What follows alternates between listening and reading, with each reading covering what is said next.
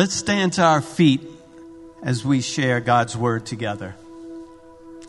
Come, everyone who thirsts, come to the waters. And he who has no money, come, buy and eat.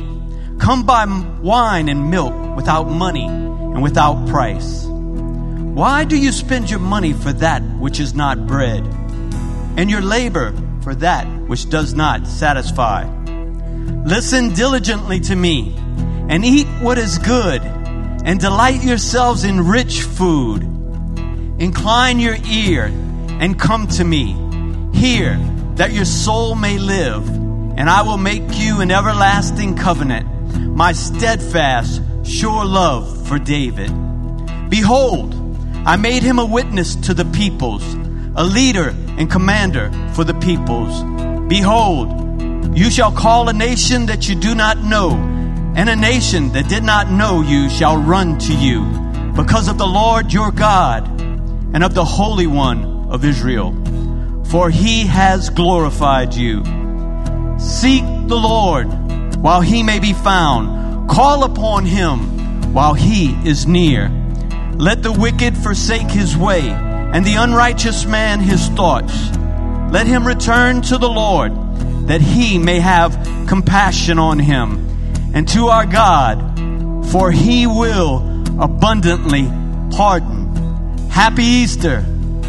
We serve a risen Savior. Let us worship and glorify him together.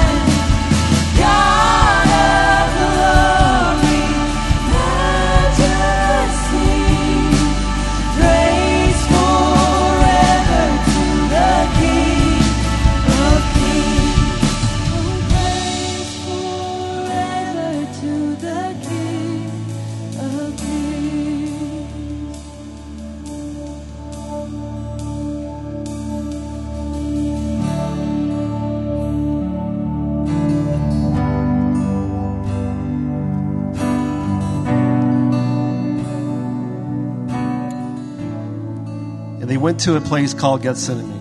And he said to his disciples, Sit here while I pray. And he took him, he took with him Peter, James, and John, and began to be greatly distressed and troubled. And he said to them, My soul is very sorrowful, even to death. Remain here and watch. And going a little further, he fell to the ground and prayed that if it were possible, the hour might pass from him. And he said, Abba, Father, all things are possible for you. Remove this cup from me. Yet not what I will, but what you will. And he came and he found them sleeping. And he said to Peter, Simon, are you asleep? Could you not watch one hour? Watch and pray that you may not enter into temptation. The spirit indeed is willing, but the flesh is weak. And again he went away and prayed, saying the same words. And again he came and found them sleeping, for their eyes were heavy, and they did not know what to answer him. And he came a third time and said to them, Are you still sleeping and taking your rest? It is enough. The hour has come. The Son of Man is betrayed into the hands of sinners. Arise, let us be going. See, my betrayer is at hand.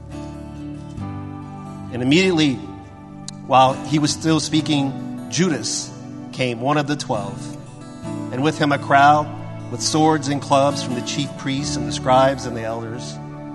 Now the betrayer had given them a sign saying, The one I kiss is the man. Seize him and lead him under away under guard. And then he came and he went up to him at once and said, Rabbi, and he kissed him. And they laid hands on him and seized him. But one of those who stood by drew, drew his sword and struck the servant of the high priest and cut off his ear. And Jesus said to them, Have you come out as against a robber with swords and clubs to capture me? Day after day I was with you in the temple teaching, and you did not seize me but let the scriptures be fulfilled. And they all left him and fled.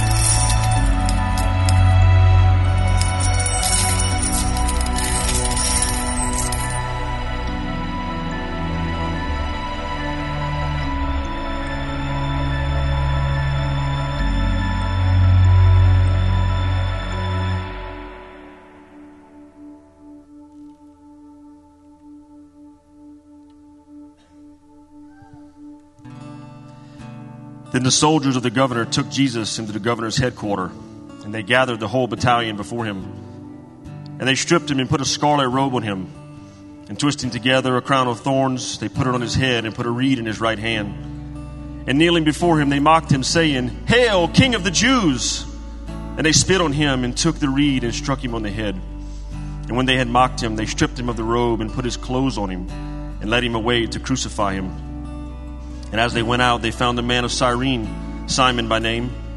They compelled this man to carry his cross. And when they came to a place called Golgotha, which means place of a skull, they offered him wine to drink mixed with gall. But when he tasted it, he would not drink it. And when they had crucified him, they divided his garments among them by casting lots. Then they sat down and kept watch over him there. And over his head they put a charge against him that read, This is Jesus, the King of the Jews. Then two robbers were crucified with him, one on the right and one on the left. And those who had passed by derided him, wagging their heads and saying, You who would destroy the temple and rebuild it in three days, save yourself. If you are the Son of God, come down from the cross. So also the chief priests with the scribes and the elders mocked him, saying, He saved others. He cannot save himself. He is the King of Israel. Let him come down now from the cross, and we will believe in him. He trusts in God. Let God deliver him now. if he desires him. For he said, I am the Son of God. And the robbers who were crucified with him also reviled him in the same way. Now from the sixth hour there was darkness over the old land until the ninth hour. And about the ninth hour Jesus cried out with a loud voice, saying, Eli, Eli, lema sabachthani. That is, my God, my God, why have you forsaken me?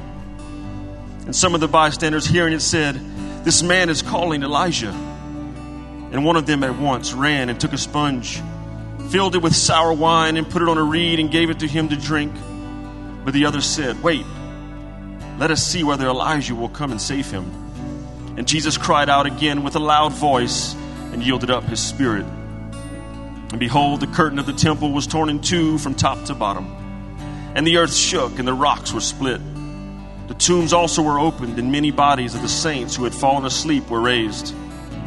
And coming out of the tomb after his resurrection, they went into the holy city and appeared to many. And when the centurion of those who were with him, keeping watch over Jesus, saw the earthquake and what took place, they were filled with awe and said, Truly, this was the Son of God.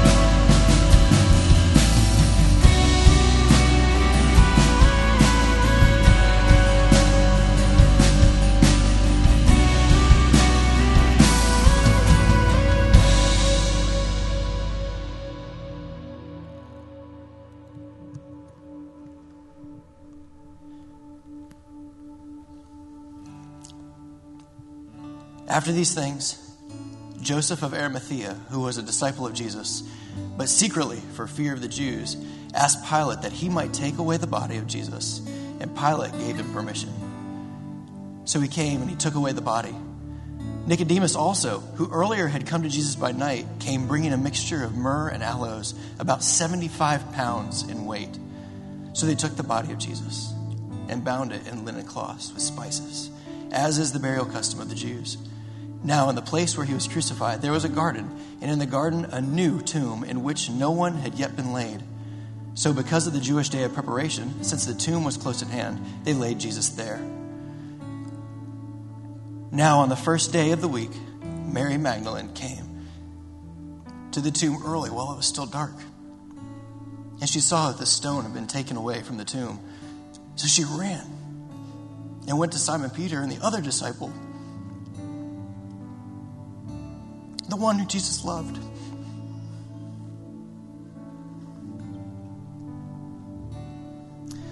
And she said to them, They have taken our Lord and taken him out of the tomb. We don't know where they have laid him. So Peter went out with the other disciple. And as they were going to the, toward the tomb, both of them were running together. But the other disciple outran Peter and reached the tomb first. And stooping to look in, he saw the linen cloths lying there, but he did not go in. Then Simon Peter came, following him, and he went into the tomb. He saw the linen cloths lying there, and the face cloth which had been on Jesus' head, not lying with the linen cloths, but folded up in a place by itself. Then the other disciple who had reached the tomb first also went in, and he saw and believed. For as yet they did not understand the scripture that he must rise from the dead. Then the disciples went back to their houses. But Mary, she stood weeping outside. And as she wept, she stooped down to look into the tomb. And she saw two angels in white sitting where the body of Jesus was laying, at one hand and at one at the feet. And they said to her, Woman, why are you weeping? And she said to them, They have taken away my Lord. I don't know where, they, where they've laid him. Having said this, she turned around and saw Jesus standing, but did not know it was Jesus. Jesus said to her, Woman, why are you weeping? Whom are you seeking? Supposing him to be the gardener, she said to him, Sir, if you have carried him away, tell me where you've laid him, and I will take him. And Jesus said to her, Mary. And she turned and said to him in Aramaic, Rabboni, which means teacher.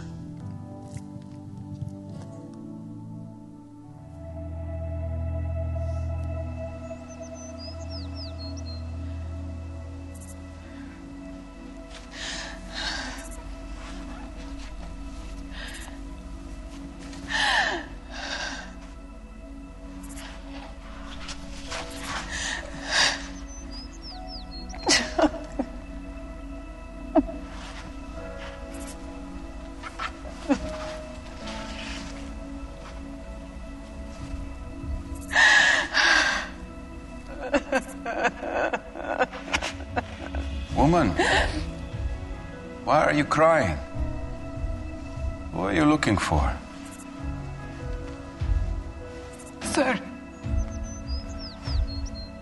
if you have carried him away, please tell me where you have laid his body.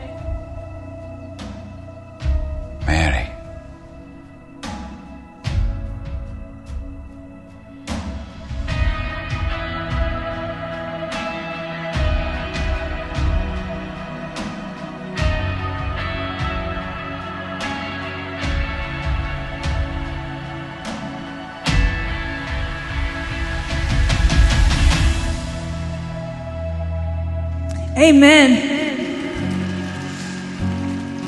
Amen. Come on, let's sing this song together.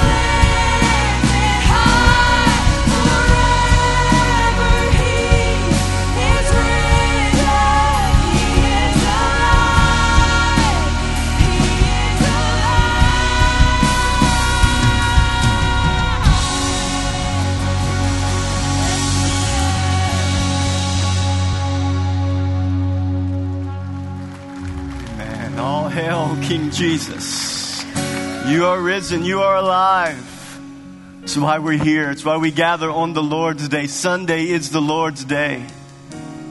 Sunday is the day, Lord, where we set aside every Sunday to worship the risen Savior. To worship the King that is exalted, to worship the King that has defeated death, hell, and the grave, to worship the King who has defeated sin and sin's power. We worship you today. It's why we gather on Easter Sunday. It's why we gather on Resurrection Sunday. It's why we dress up. It's why we, we come and we, we do this in honor of you, to worship you. Is why we make a big deal of it, because there is no greater reality than the reality of the resurrected King of the universe. We honor you, we worship you today. We thank you for the reality of the resurrection, the truth of the resurrection that cannot be defeated, the reality that has changed us, that has changed human history.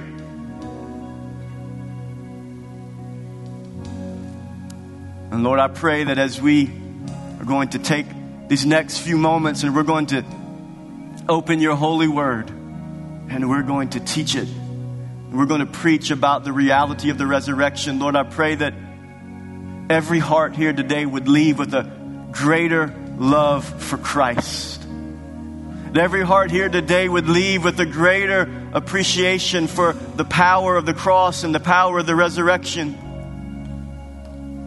And I pray that today that every heart that might be far from you today, I pray that they would come to understand the hope of the gospel today. That they would be transformed. And God, I pray today that you would help me to open my mouth to preach your word and to exalt Christ. We pray this in Jesus' name. Amen. You can be seated.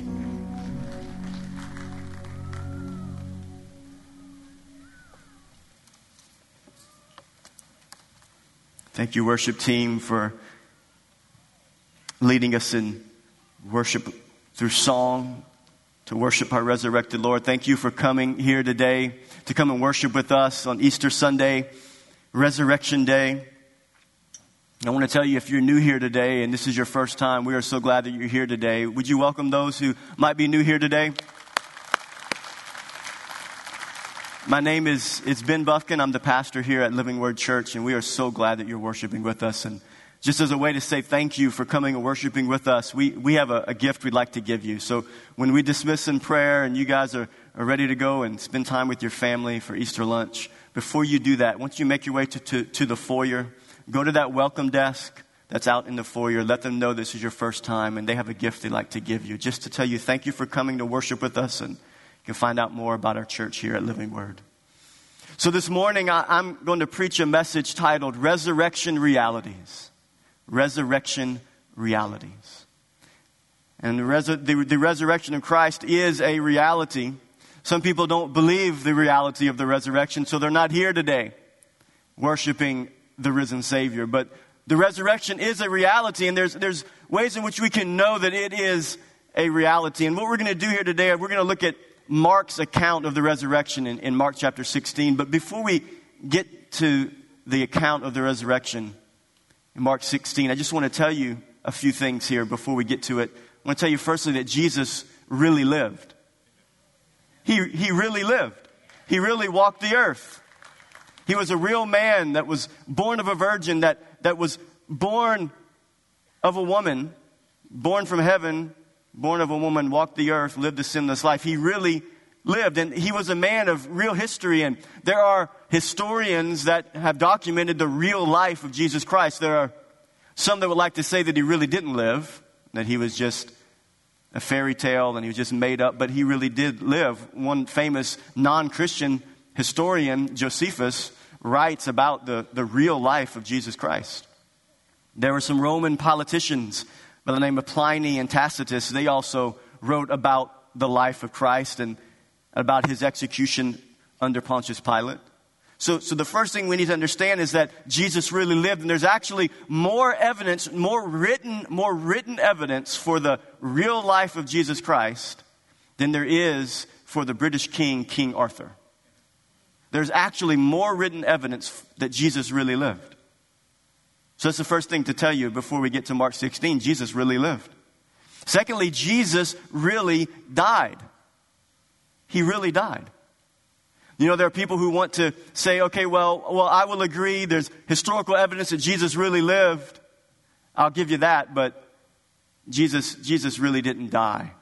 He really didn't die. There's theories that have been uh, uh, swirled around for centuries. One of them is called the swoon theory, or, or uh, better stated, the resuscitation theory. And this is the idea that, that he was subjected to Roman crucifixion, but at the end of Roman crucifixion, he really didn't die. He just passed out and fainted, and they took his body and they thought he was dead, and they put him in the tomb, and they rolled the tomb.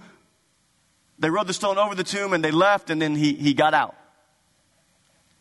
But if you know anything about Roman crucifixion, if you study the history of Roman crucifixion, you know that nobody made it out alive out of Roman crucifixion. No one passed out. And the reason that no one passed out after Roman crucifixion is that they ensured that people died when they crucified their victims.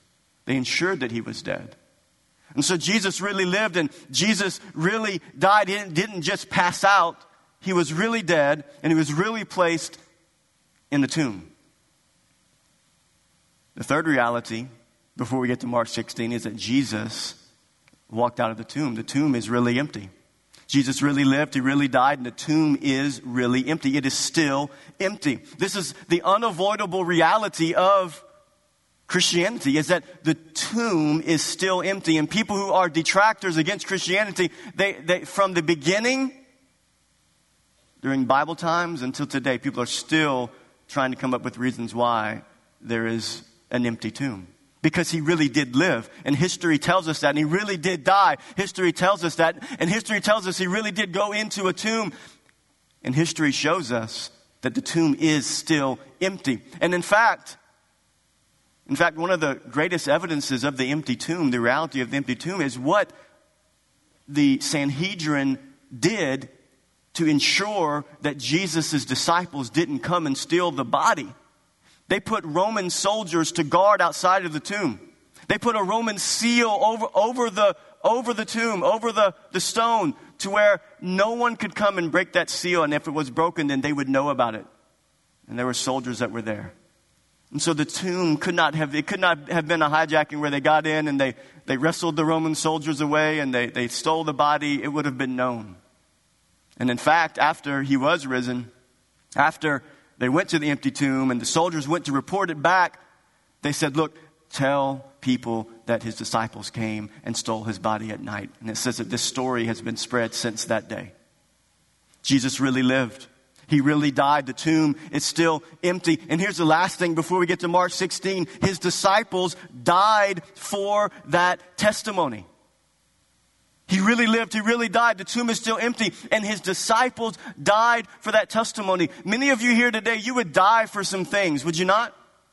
You would die for your family and you would die for, for this country if you were called to do that. You would lay down your life for some things, but one thing you would not do is you would not die for something that you know is a lie. You would not die for something that you know you're making up. I'm making, I'm making this up. Jesus really didn't, he really didn't raise. We, we stole his body and, and, and, and I'm going to stand for that. And you know it that you, that you stole the body. You won't, people don't die for lies. His disciples died for the truth that he was truly raised. One of the most profound proofs of the resurrection is not only did his disciples, Jesus' early disciples, die, and, and people throughout all of the history of Christianity, many have been martyred for the testimony of the risen Christ. But there's one man who died for the testimony of the resurrection, that was the half brother of Jesus, James. The Bible says that, that Mary did have other sons and daughters. It says that in the Bible. And it says that one of those sons was James. And it says in the Gospel of John, it says that, that when Jesus walked the earth, that even his brothers his family, his brothers did not believe in him. So James was in a position of doubting. How did James go from a position of doubting to a position of believing? And then in AD 62, history tells us that he was stoned to death for the testimony of the resurrection of his brother. How did he go from that to that? What had to be the resurrection. I love my brother, my earthly brother, but I'm not going to die for a lie that he was raised from the dead when he really wasn't raised from dead, and, and I know he's still alive hiding somewhere. I'm going to go find him and put him in an, in an institution. I'm not going to die. I'm not going to die for him. It's one of the most profound proofs of the resurrection that James, the brother of Jesus, laid down his life willingly for the reality that his brother was the Son of God that was raised on the third day. So, this is the reality of the resurrection. Resurrection realities. And today we are going to look at this account from the Gospel of Mark. John Mark, he wrote Mark chapter 16, and, and, and let's read the text. We read portions of, of this during our worship time, our music time. Would you, would you open your Bibles if you have it to Mark 16? We're going to read the first eight verses. Resurrection realities. It says, When the Sabbath was passed, Mary Magdalene, Mary the mother of James, and Salome brought spices so that they might go and anoint him. And very early on the first day of the week, when the sun had risen, they went to the tomb. And they were saying to one another, Who will roll away the stone for us from the entrance of the tomb? And looking up, they saw that the stone had been rolled back, for it was very large. And entering the tomb, they saw a young man sitting on the right side, dressed in a white robe, and they were very alarmed. And he said to them, Do not be alarmed. You seek Jesus of Nazareth, who was crucified. He is risen. He is not here. See the place where you've laid him. But go, tell his disciples and Peter that he is going before you to Galilee. There you will see him just as he told you. And they, and they went out and fled from the tomb, for trembling and astonishment had seized them, and they said nothing to anyone, for they were afraid. For they were afraid. So really the main thrust of what I want to talk to you about this morning is this, is that the reality of the resurrection of Jesus has immediate real life impact. If Jesus is really raised from the dead and he wasn't just a man of history who lived and died and then died like any other human being, if he really did live and die and was buried and was raised, then the resurrection, the main thought here today is that the resurrection of Christ, the reality of the resurrection, has immediate, real life impact on these disciples. Immediate, real life impact. And and the same is true for us here today. If, if we come to believe through faith that Christ really did live and die and was crucified for our sins and was buried and was raised, if, if we really come to believe that Christ was raised, then it has immediate, real life impact on us. And we'll see it on these early disciples, but prayerfully we'll see it in all of our lives, immediate, real life impact. And so we want to look at three of those immediate, real life impacts on these disciples, but on all disciples throughout human history, all people. The first immediate real life impact is this the resurrection communicates good news for sinners. It communicates good news for sinners. That is immediate real life impact. Good news for sinners. Look back at the text. We're really going to look at two verses here today, the verses 7 and verse 8. We're going to unpack this. It says there in verse 7, the first half of verse 7, after Jesus was raised, he says, But go, tell his disciples, the angel says, But go, tell his disciples and Peter, and Peter, that he's going before you to Galilee. So, where did the disciples go? Where did they go? But go tell the disciples. Where did they go? Well, they fled.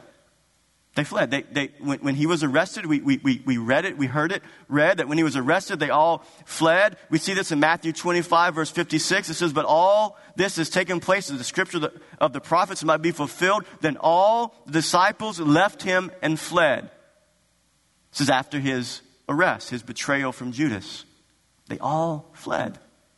When the disciples were mourning, they fled and, and they were mourning no doubt they were questioning what the last three years was all about after he was arrested, after Christ was arrested. There were no doubt they were in hiding. They were in fear for their life because their Lord was arrested. And that means that they were implicated in his crimes because they were his disciples. So they were hiding, and in their hiding, they were no doubt questioning what was the last three years all about.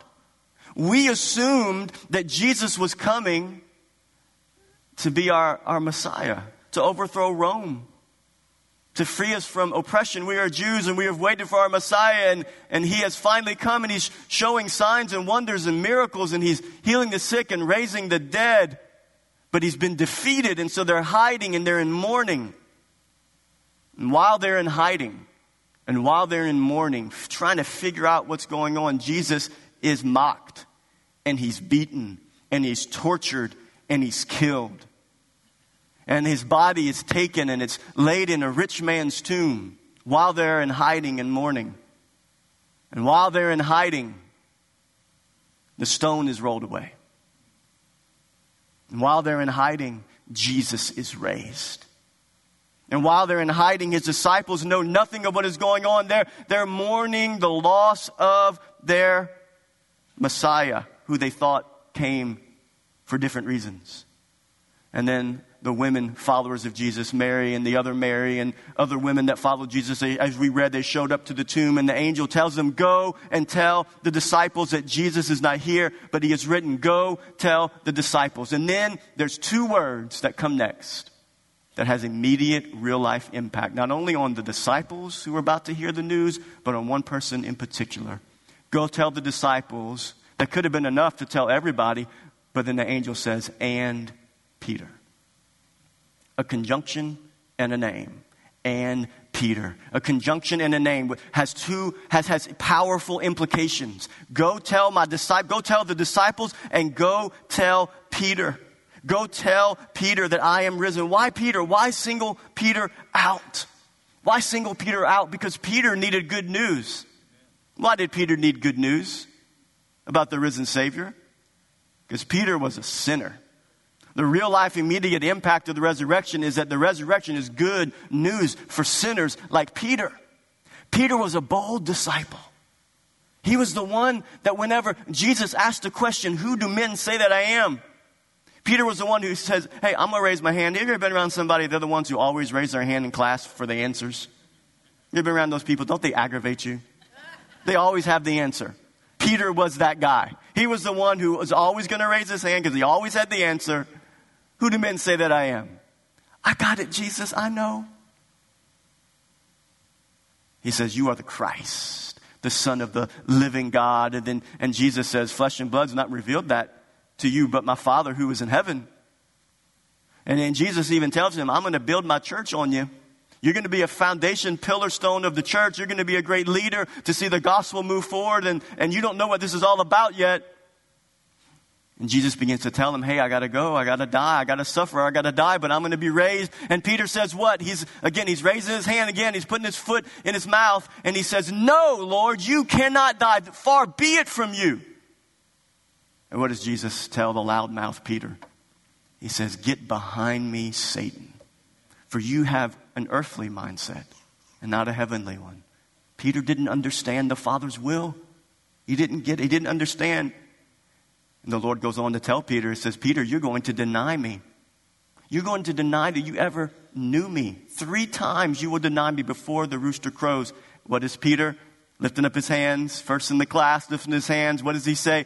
I'll never, I'll never do it. I would die before I would deny you. And Jesus says, Oh, yeah, you will die. But you're going to die in a way that you have no control over it. Peter has no clue what he's talking about. And what happens? The Lord is a true prophet.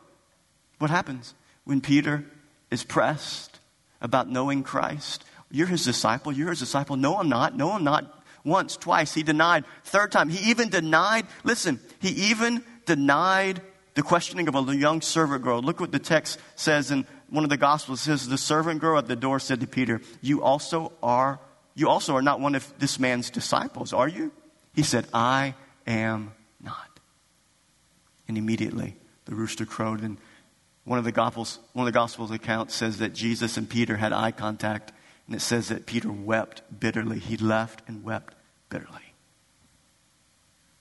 The scriptures point out f- from the angel. The message was to the women. Go tell the disciples and Peter because Peter needed good news. I love what 1 Corinthians 15 says. It's not going to be on the screens, but 1 Corinthians 15 is, is believed to be one of the earliest creeds of the church written some three to five years after the resurrection of Christ. 1 Corinthians 15, 3 through 8. And it says this. It says that when the resurrection happened, that the disciples were, go to, were, were, were sent to tell Cephas, which is the, the Greek word for Peter, go tell Cephas and the other disciples, singling out Peter.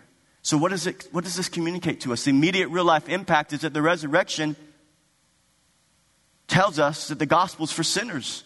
It communicates good news for sinners. And Peter communicates that the gospel is for the whole world, but the gospel is for you. It's for the whole world, but it's for you. Go tell the disciples, go tell everyone else that I am risen, but tell you.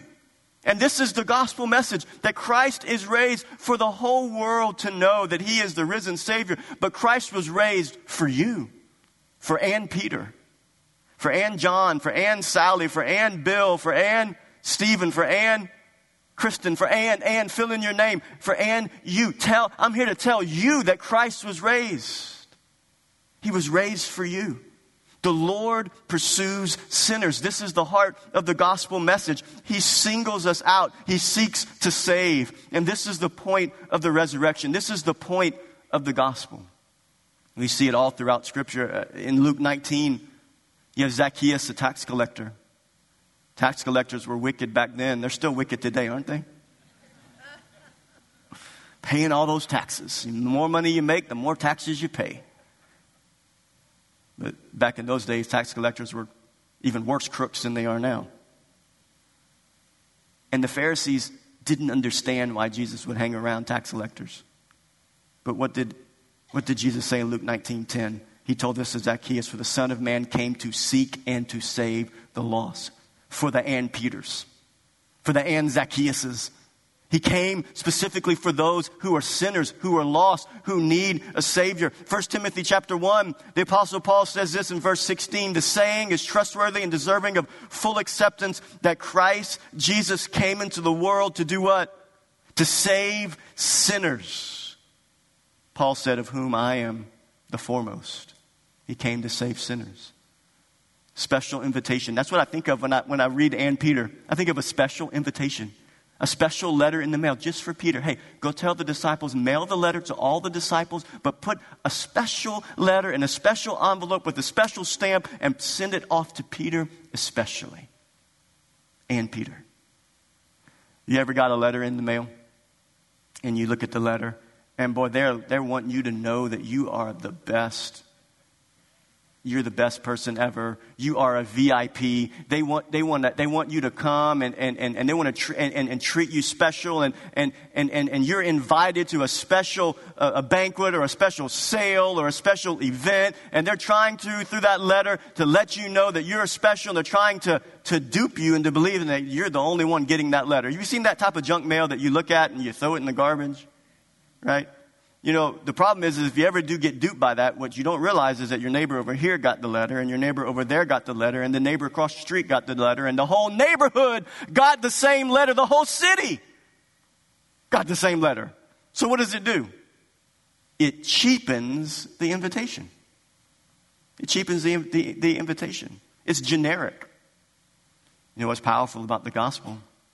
Is that the gospel is both a VIP invitation and a global call that is not cheapened by its scope. Isn't that powerful?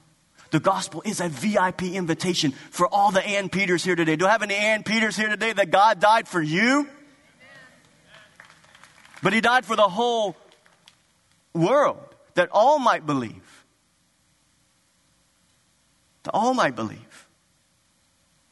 It's for you and it's for your neighbor and it's for their neighbor and it's for the whole neighborhood. It's for everyone. And Peter, go tell Peter.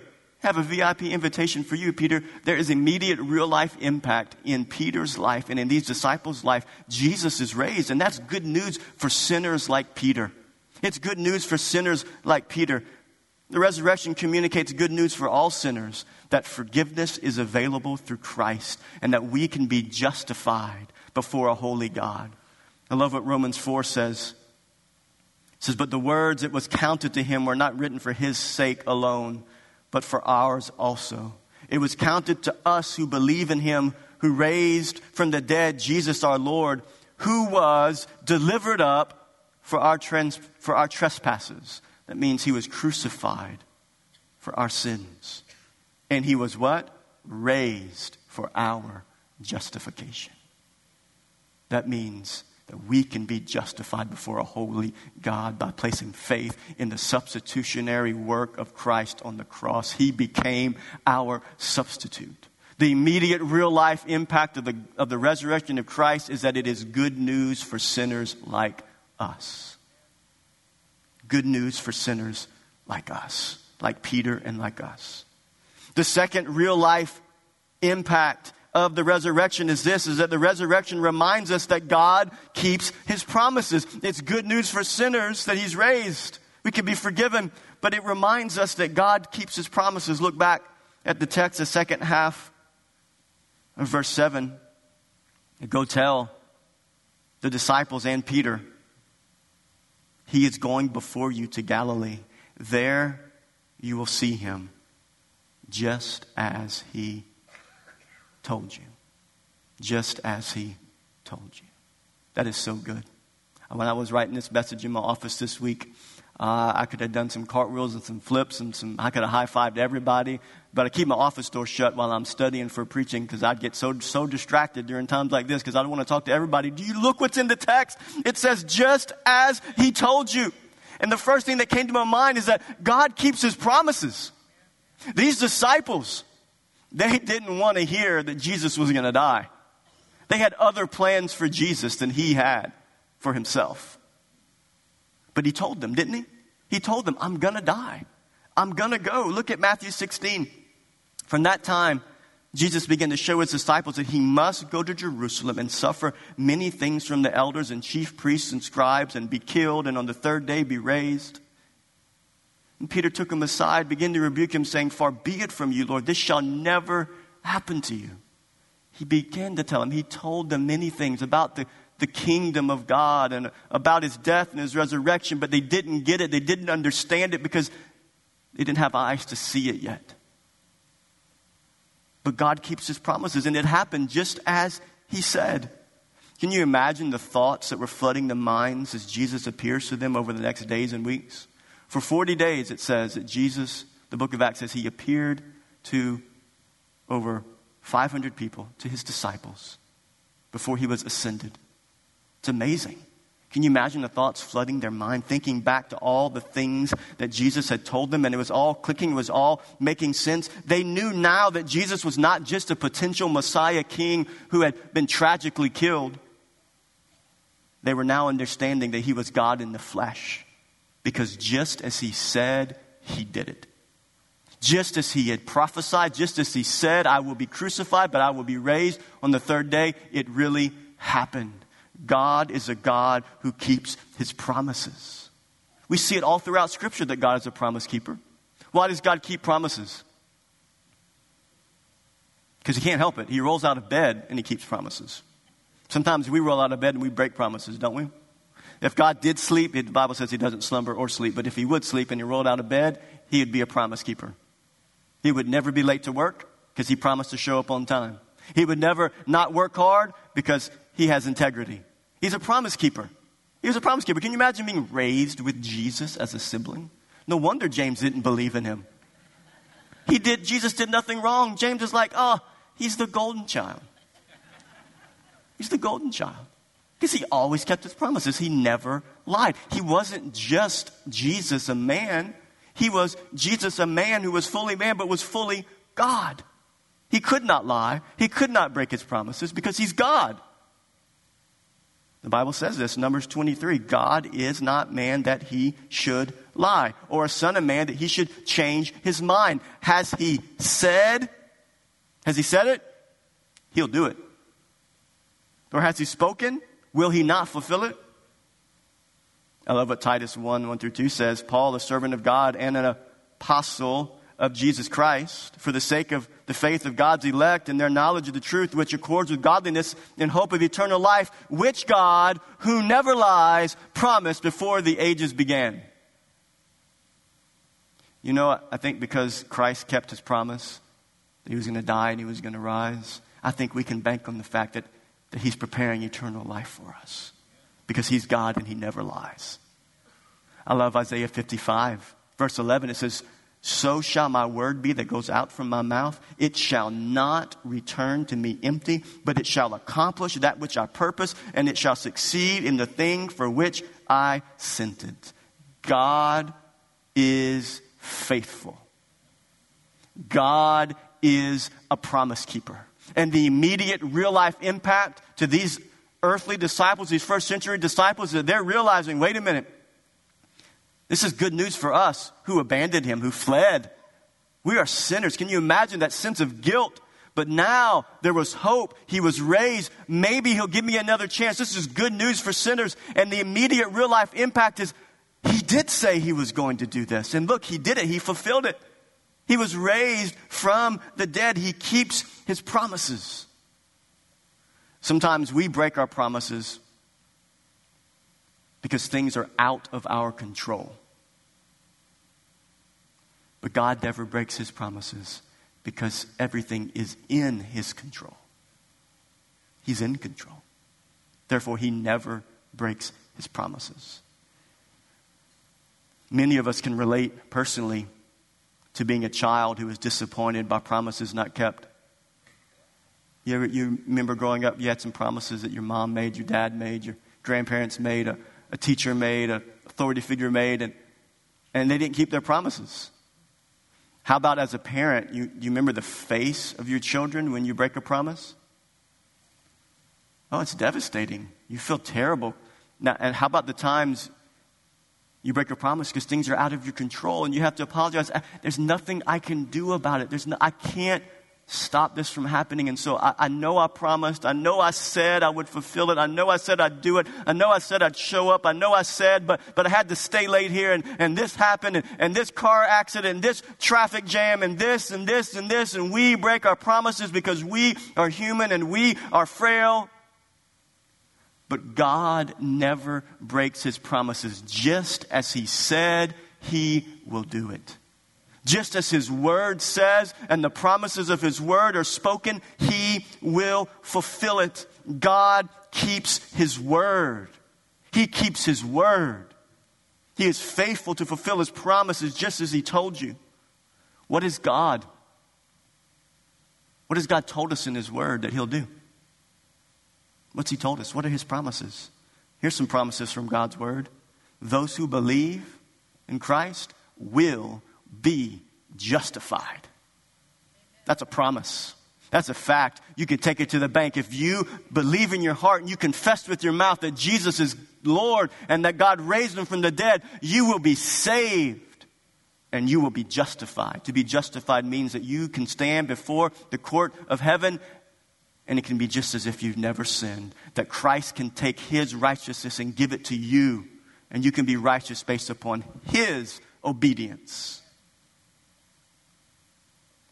What's another thing that God promises from his word? The justified, those that are right before God, will be conformed into the image of Christ. What that means is, is that those who have been made right with God through faith in Christ, we're going to become like Christ as we behold him, as we read his word, as we come and gather with fellow believers in Christ, we will become more like Christ. What I am now, thankfully, I will not be forever.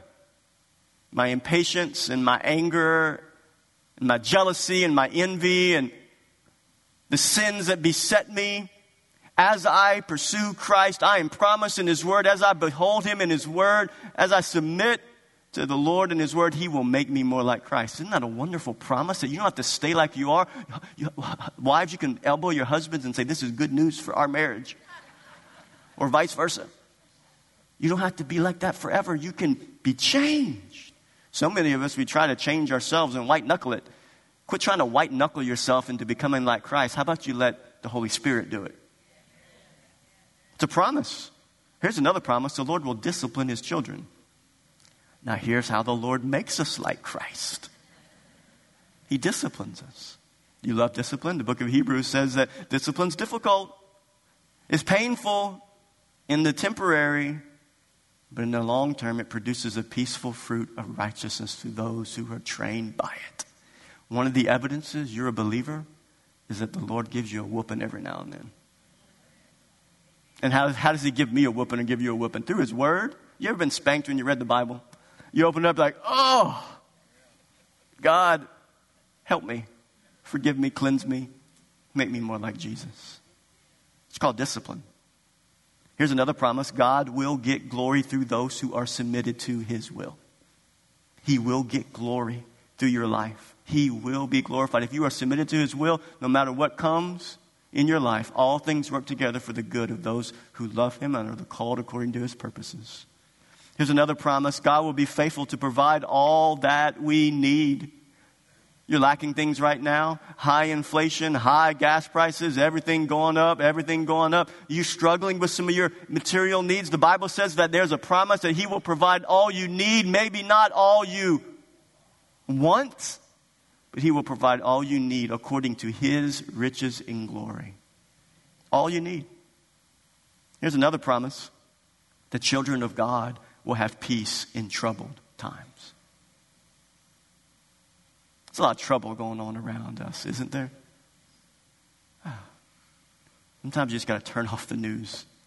There's trouble everywhere. There's trouble all over our country. There's trouble in other countries. There's wars. There's rumors, rumors of wars. There's rumors of nuclear wars. There's rumors of, I mean, it is unreal the trouble going on. There's shootings in malls. There's, I mean, you just, everywhere you turn, trouble, trouble, trouble, trouble. And the trouble is all around, but the trouble can be near. The trouble can be at your doorstep. It cannot just be on the news, but it can be in the front door, knocking on your front door. Trouble is there. Pain is there. Sickness is there. Disease is there. Cancer is there. Trouble comes knocking, but you know what's powerful about the Word of God and the life of the believer is that the promise of God is that the children of God will have peace in troubled times. Just as He told you. In troubled times, no matter what comes, you can have peace.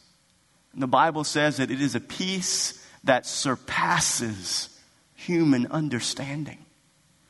And what that means is, is that by, from a human perspective, we should not have peace. Look at the world all around us. From a human perspective, we should all be on Xanax. but from a heavenly perspective, we have a peace that prescription medication can't give us. We have a joy and a peace that the world can't give us, and they, they cannot take it away.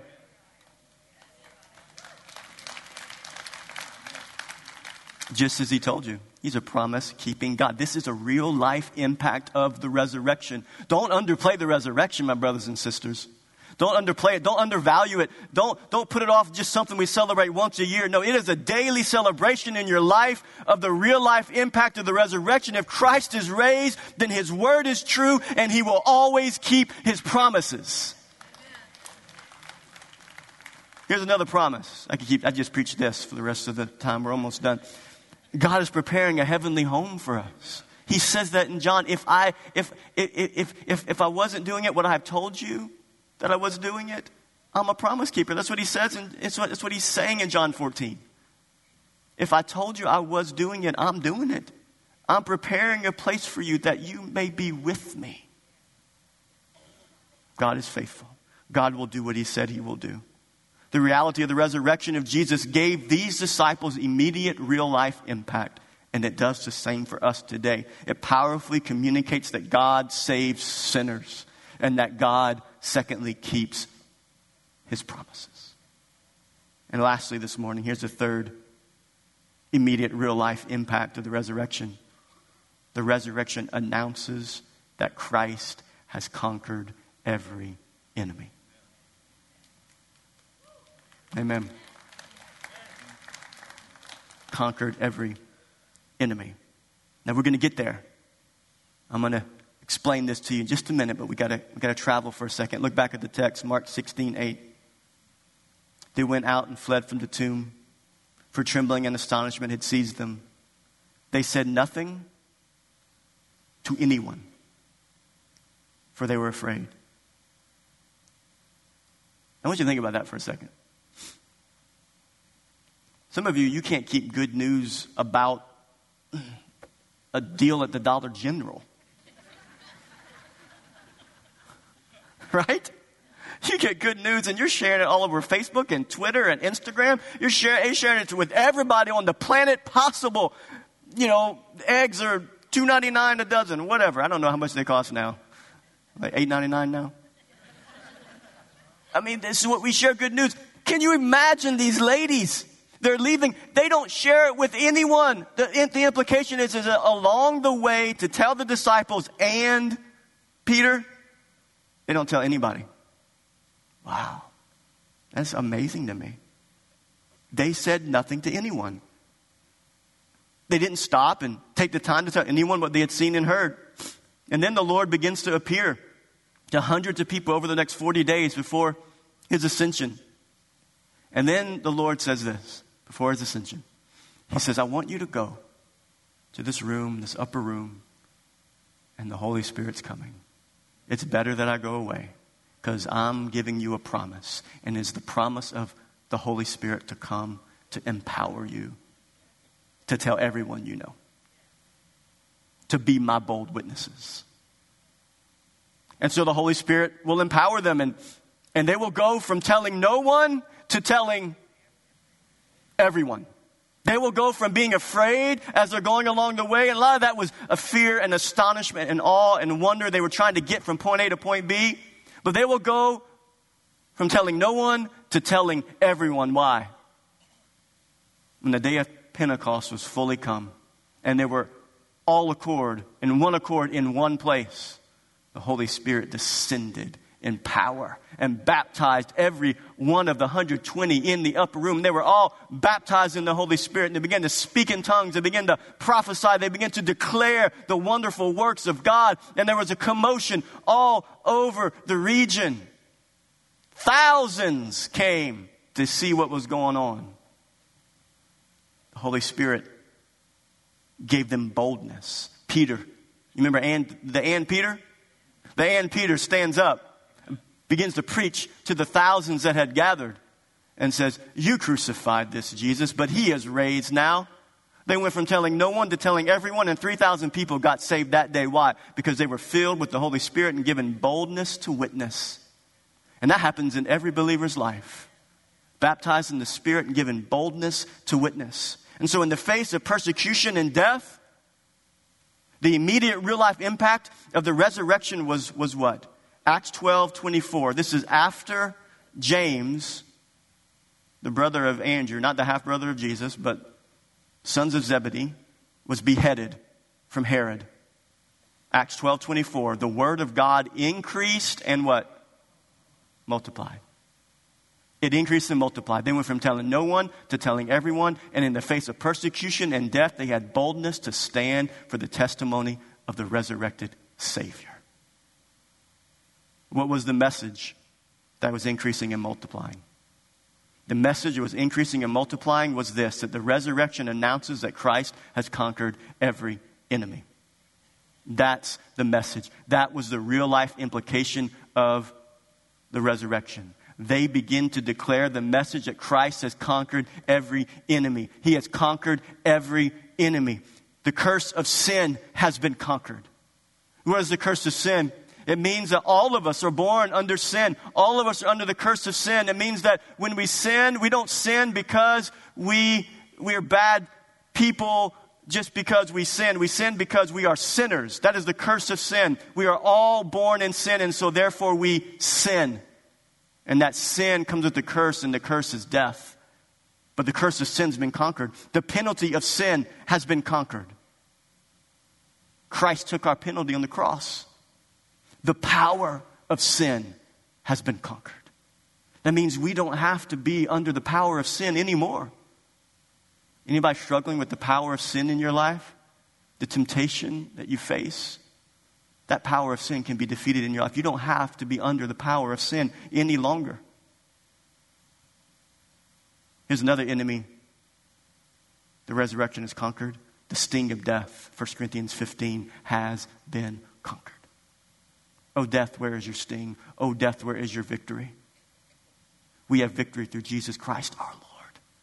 Because he's raised, we will be raised. So when we die as believers, as believers in Christ, we know there is no more sting in death. We may have temporary sorrow for those that are left behind, but for those who belong to Christ, there is no more sting in death.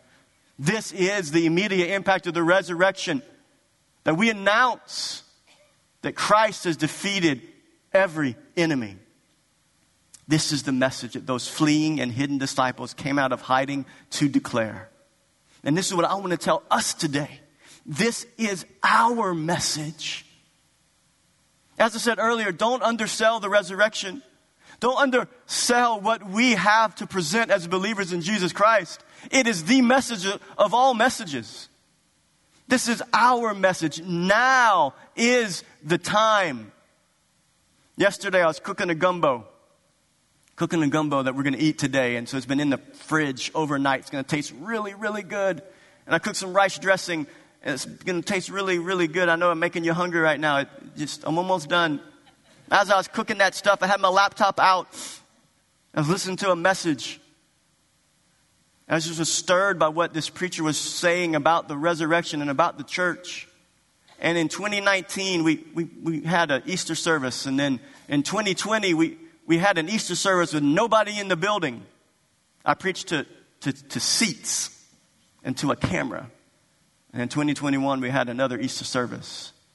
But I think there's residual impact of 2020 and 2021 and all the things that we've walked through. And I think there's been residual impact in the life of the church and the life of God's people. And this is what I want to tell all of us here today. The real life, immediate impact of the resurrection is that we are called to announce that Christ has defeated every enemy in the hearts of every human being that has ever lived or that ever will live. He has defeated the power of sin and death.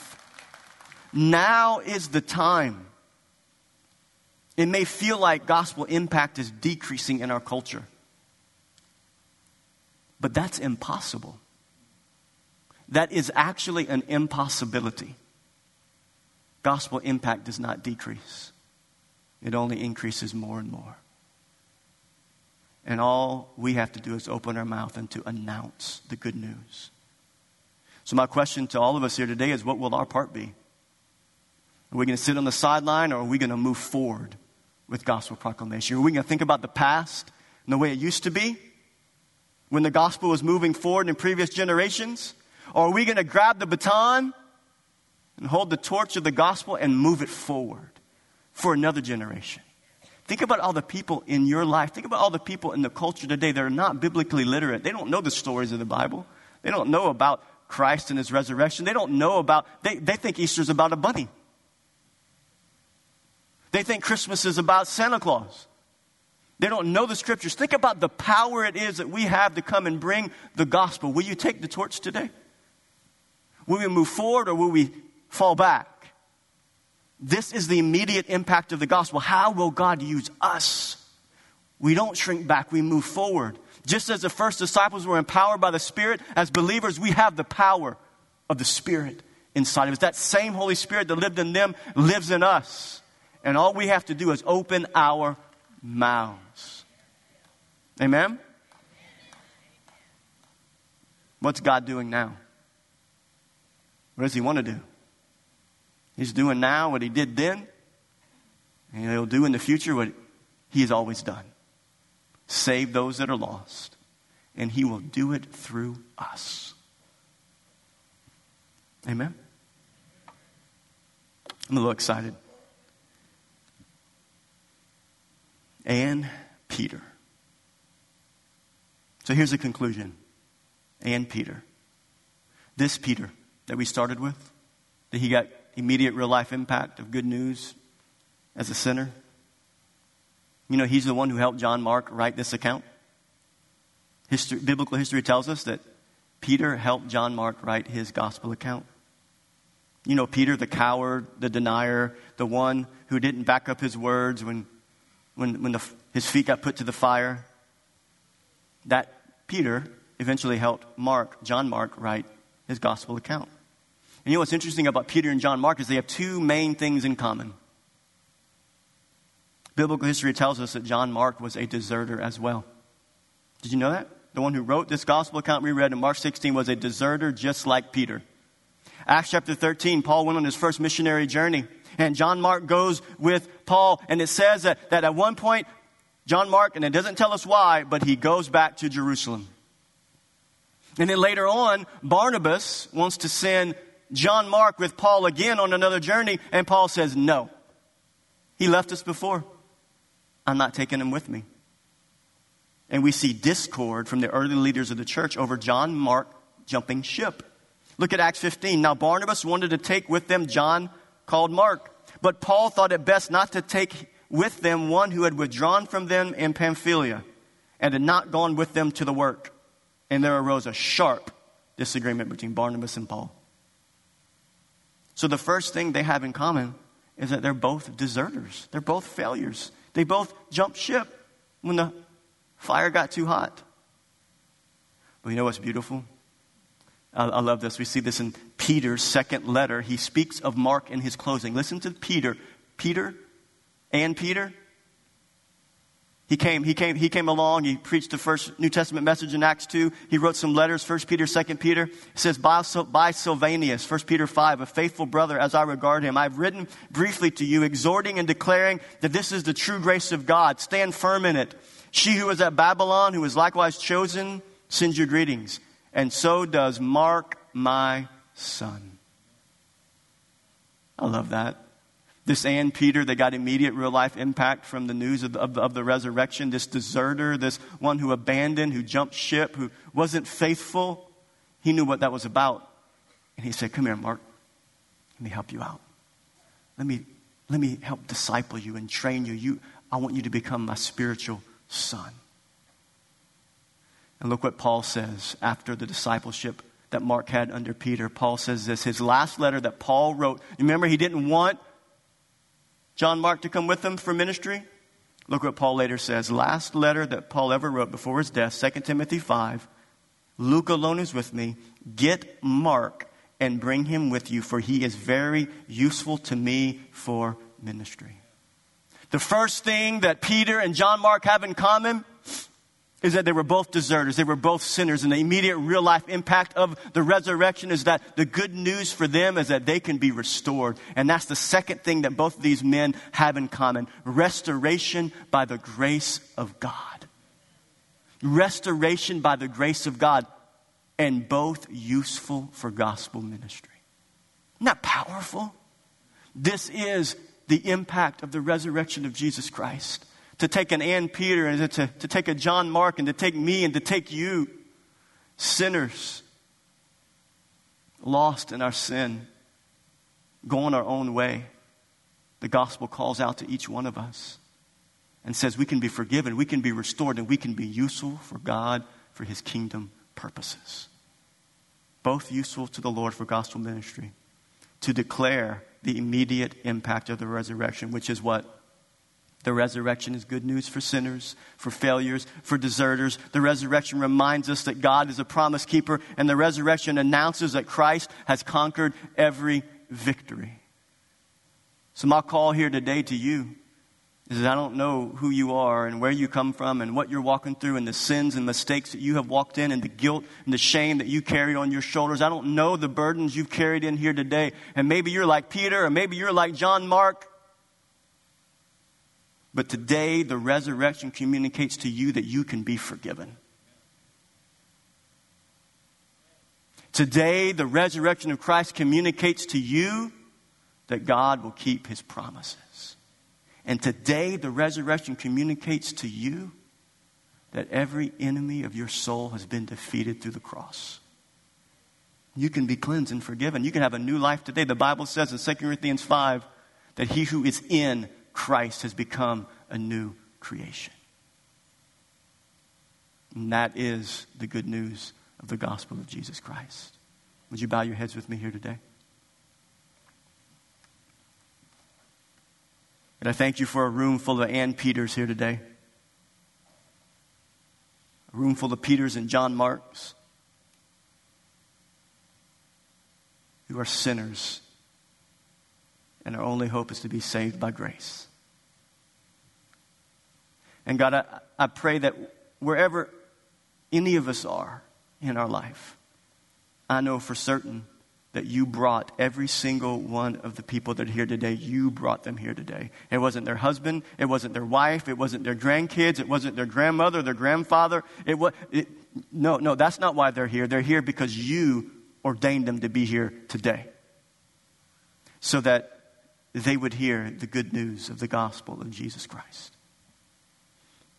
And Lord, I pray that if there are some here today that don't know you, that are not in relationship with you, I pray that today that they would place their faith in Jesus, in the reality of the resurrected Savior.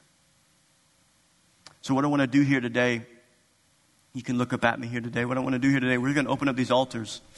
We're going to have our prayer counselors are going to come down. They'll be down front here, and they'll be down that, that middle aisle back there.